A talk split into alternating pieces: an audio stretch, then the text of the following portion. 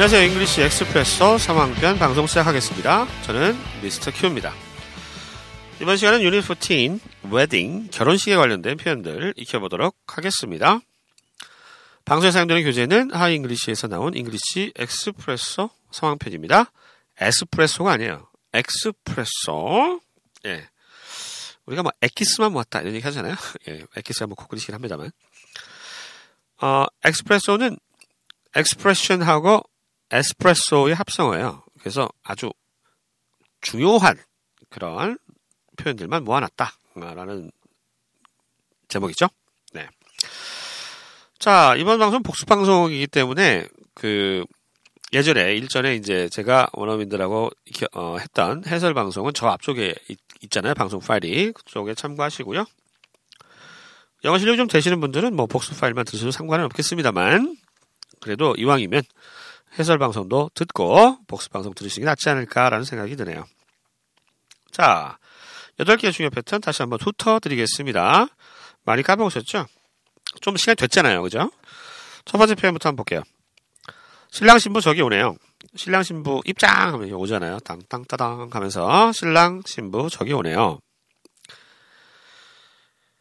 Here comes, here comes 도치구문이에요. 여기로 온다 이런 얘기죠. Here comes, here comes the sun 이런 노래 아세요? 비틀스 노래 있는데, 음, 태양이 뜬다 뭐 이런 얘기겠죠. Here comes the 우리 신랑 신부라고 그러는데 결혼식의 꽃은 신부죠. 그래서 the bride 신부와 and groom bride groom이 신랑이죠. 그냥 groom이라고만 얘기를 하죠. G R O O M groom 신랑과 신부 영어로는 신부와 신랑이 오네요. Here comes the bride and groom. 두 번째 표현입니다. 어, 저는 축의금을 낼 생각이에요. 낼 계획이에요. 이제 선물 대신에 축의금, 돈을 준다는 얘기죠. 예. 미국에서 결혼식 할 때는 돈을 주는 경우는 없고, 예. 선물을 사주죠. 네. 선물을 사주는데, 아무튼, 뭐, 우리나라에서는 축의금을 내니까, 축의금을 이렇게 영어로 표현한다면, monetary gift. monetary가 돈, 돈은 이런 얘기잖아요. 돈으로 된 선물, 돈, 돈으로 주는 거죠. monetary gift. 선물을 주는데 돈으로 주는 거니까 축의금. monetary gift고요. 뭐뭐 할 거예요. 그러면 I'm planning to. 처리합니다. 전 결혼 선물 대신 음, 결혼 선물 대신은 안 하고 저는 축의금을 낼 거예요. 전 축의금을 낼 거예요. 어떻게 할까요? I'm planning to give a monetary gift. monetary는 M-O-N-E-T-A-R-Y monetary M-O-N-E-T-A-R-Y monetary gift 축의금 이렇게 알아두시기 바랍니다. I'm planning to give a monetary gift. 축의금 낼게요. 세 번째 표현. 김 목사님이 브라이언 결혼식 주례를 선대요. 주로 이제 미국에서도 이제 뭐 성당이나 교회에서 결혼식을 많이 하죠. 평소에 잘 안 가지만 어, 결혼식은 또 그런 데서 많이 하고 뭐 시청에서 하는 경우도 있고 그죠?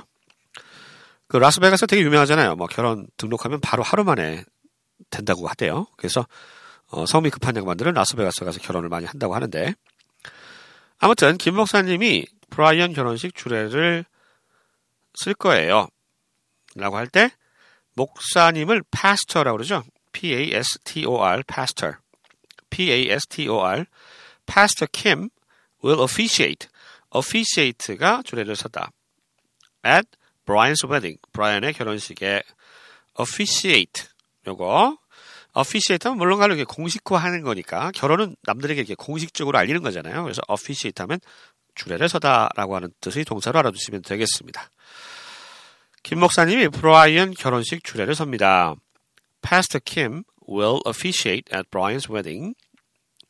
네 번째 표현입니다. 아, 도둑이 따로 없네. 언제, 어떤 상황이요? 어, 너무 나이 차이가 많이 나는 거죠. 어, 두 사람, 결혼한 두 사람이 뭐, 그, 교재에 보니까 스무 살이 어리다네요. 예, 신부가 신랑보다. 그러면 도둑이 따로 없네. 야 도둑놈. 이렇게 얘기하지 않습니까? 진짜로 도둑놈이라고 하진 않고, 영어는 이렇게 얘기해요. rob the cradle. rob가 강도질하는 거죠. 훔치는 거죠. rob, L-R-O-M-B, R-O-B, cradle. cradle가, cradle이 요람이죠. 애기들 자는데. cradle. C-R-A-D-L-E. cradle. 요람을 훔친 거예요. 어리다는 얘기잖아요. 애기잖아요. 좀 비유적으로 쓴 거죠. 너무 어린 사람이니까 야 그거 요람을 훔친 거 아니야? 이렇게 표현한다는 거예요. Isn't that robbing the cradle? Isn't that robbing the cradle? 요겁니다. 아유 도둑이 따로 없네 이런 얘기죠. 요즘 뭐 연예인들 결혼식 보면 뭐 다 이렇죠. 뭐 도둑이 따로 없더라고요. 에? 자 다섯 번째 표현입니다.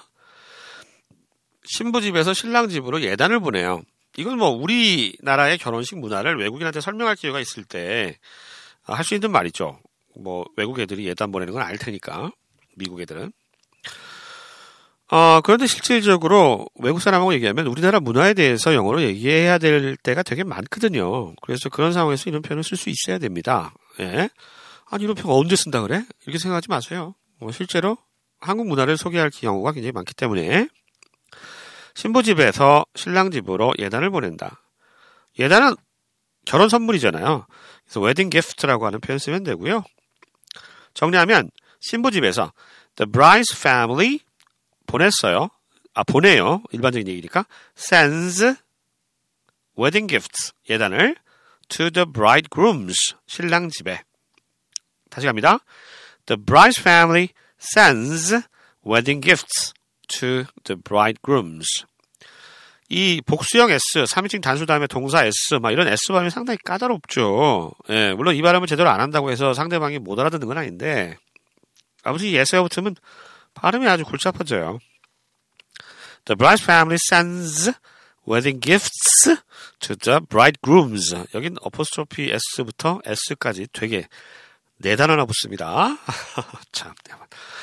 여섯 번째 표현 갑니다. 10월 6일로 결혼식 날짜 잡았어요. 날짜를 정하다 할 때 set이라고 하는 동사 쓰거든요. set the date 하면 날짜 정하다요. 아, 10월 6일은 10월이 October니까 October 6 또는 October 6th 서수 테이스 붙는 거. 두개 다 되고요. 정리하면 날짜 잡았어요. 누가 잡았어요? 우리가 잡았죠. We set the date of our wedding. 우리 결혼식 날짜 the date of our wedding 언제로? for October 6. 정리합니다. 10월 6일로 결혼식 날짜 잡았어요.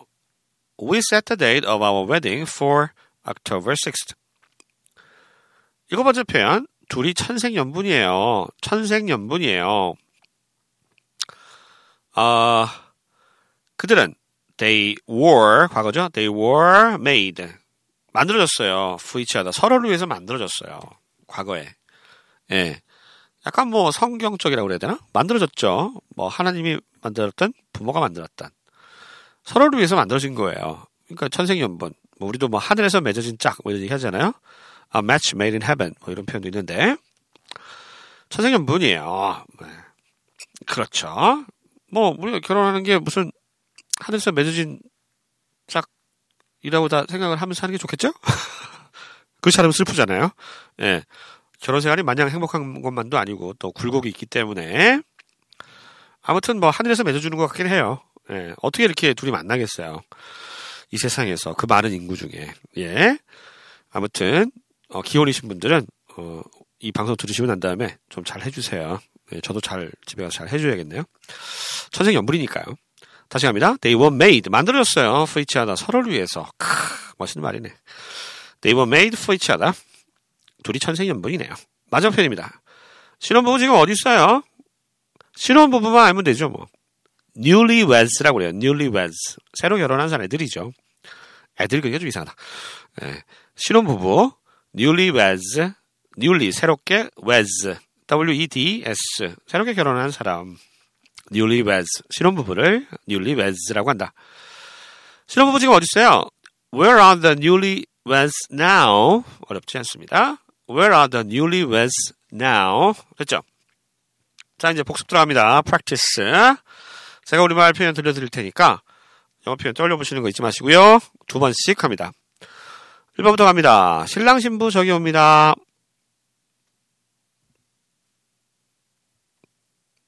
Here comes the bride and groom. 신랑 신부 저기 옵니다. Here comes the bride and groom. 두 번째 표현이요. 저는 축의금을 낼 거예요. I'm planning to give a monetary gift. 저는 축의금을 낼 거예요. I'm planning to give a monetary gift. 세 번째 표현입니다. 김 목사님이 브라이언 결혼식 주례를 봅니다. Pastor Kim will officiate at Brian's wedding. 김 목사님이 브라이언 결혼식 주례를 섭니다.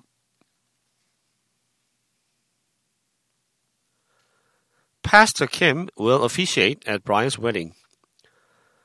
네 번째 표현이요. 와, 도둑놈이 따로 없네. Isn't that robbing the cradle? 도둑놈이 따로 없네. Isn't that robbing the cradle?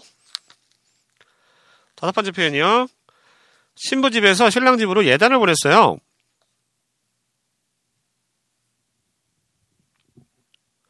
The bride's family sends wedding gifts to the bridegrooms. 신부, 신부 집에서 신랑 집으로 예단을 보냈어요. 보내, 아, 보내요. 현지 시입니다. 죄송합니다.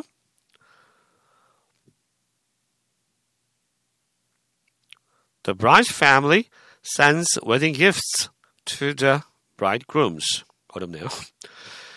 자, 여섯 번째 표현이요. 10월 6일로 결혼식 날짜 잡았어요.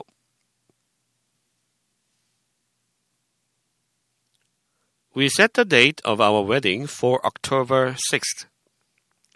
10월 6일로 결혼식 날짜 잡았어요.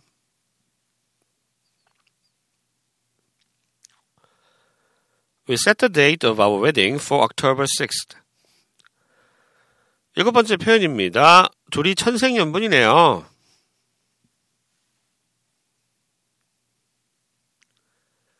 They were made for each other. 둘이 천생연분이네요.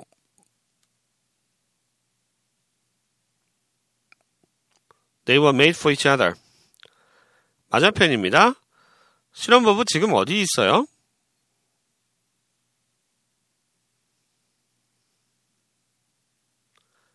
Where are the newlyweds now? 신혼부부 지금 어디 있어요? Where are the newlyweds now? 자, 연습 끝났고요. 자, 이제 교재 144쪽에서 145쪽에 있는 대화 내용의 녹음 파일, 뭐 당연히 원어민이 녹음을 했고요. 대화문으로 이렇게 상황으로 익히시는 게 좋죠. 저는 낮게 표현들을 익히셨는데 이 낮게 표현들이 대화 상황에서 어떻게 쓰이는지를 꼭 아셔야 됩니다. 대화는 어떤 상황 안에서 꼭 이루어지는 거기 때문에 너무 개별적인 표현만 암기하셔가지고는 좀 부족해요. 예, 상황이라는 게 있기 때문에 말이죠. 그래서 그 상황 속에서 어떻게 쓰이는지를 잘 들어보시기 바라고요. 1번부터 8번까지 대화문으로 제시가 될 거고 두 번 연달아서 들려드릴 겁니다. 잘 듣고 이해하시기 바라겠습니다. 저는 여기서 물러갑니다. 어, 여러분께서는 두 개의 대화문 마저 다 들으시고요. 지금까지 하잉글리시 저는 미스터 큐였습니다. 안녕히 계세요.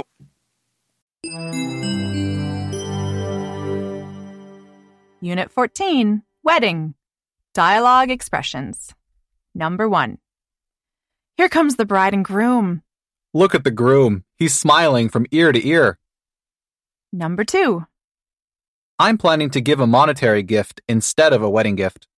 Thank you. The wedding preparations are all done anyway. Number 3. I heard Pastor Kim will officiate at Brian's wedding. Then who's going to host the wedding? Number 4. The bride is younger than the groom by 20 years. Isn't that robbing the cradle?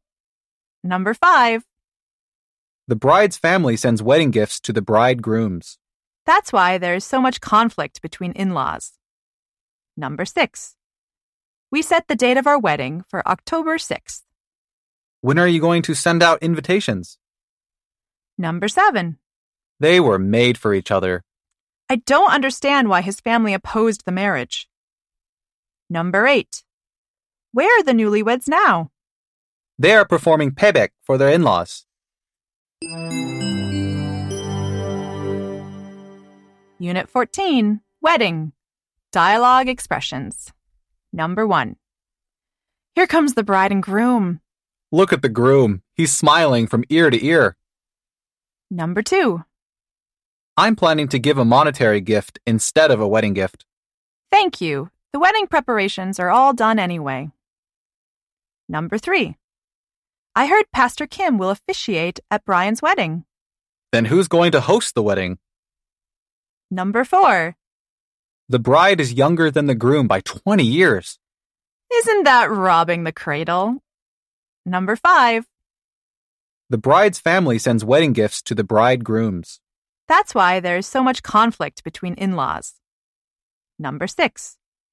We set the date of our wedding for October 6th. When are you going to send out invitations? Number seven. They were made for each other. I don't understand why his family opposed the marriage. Number eight. Where are the newlyweds now? They are performing pebek for their in laws.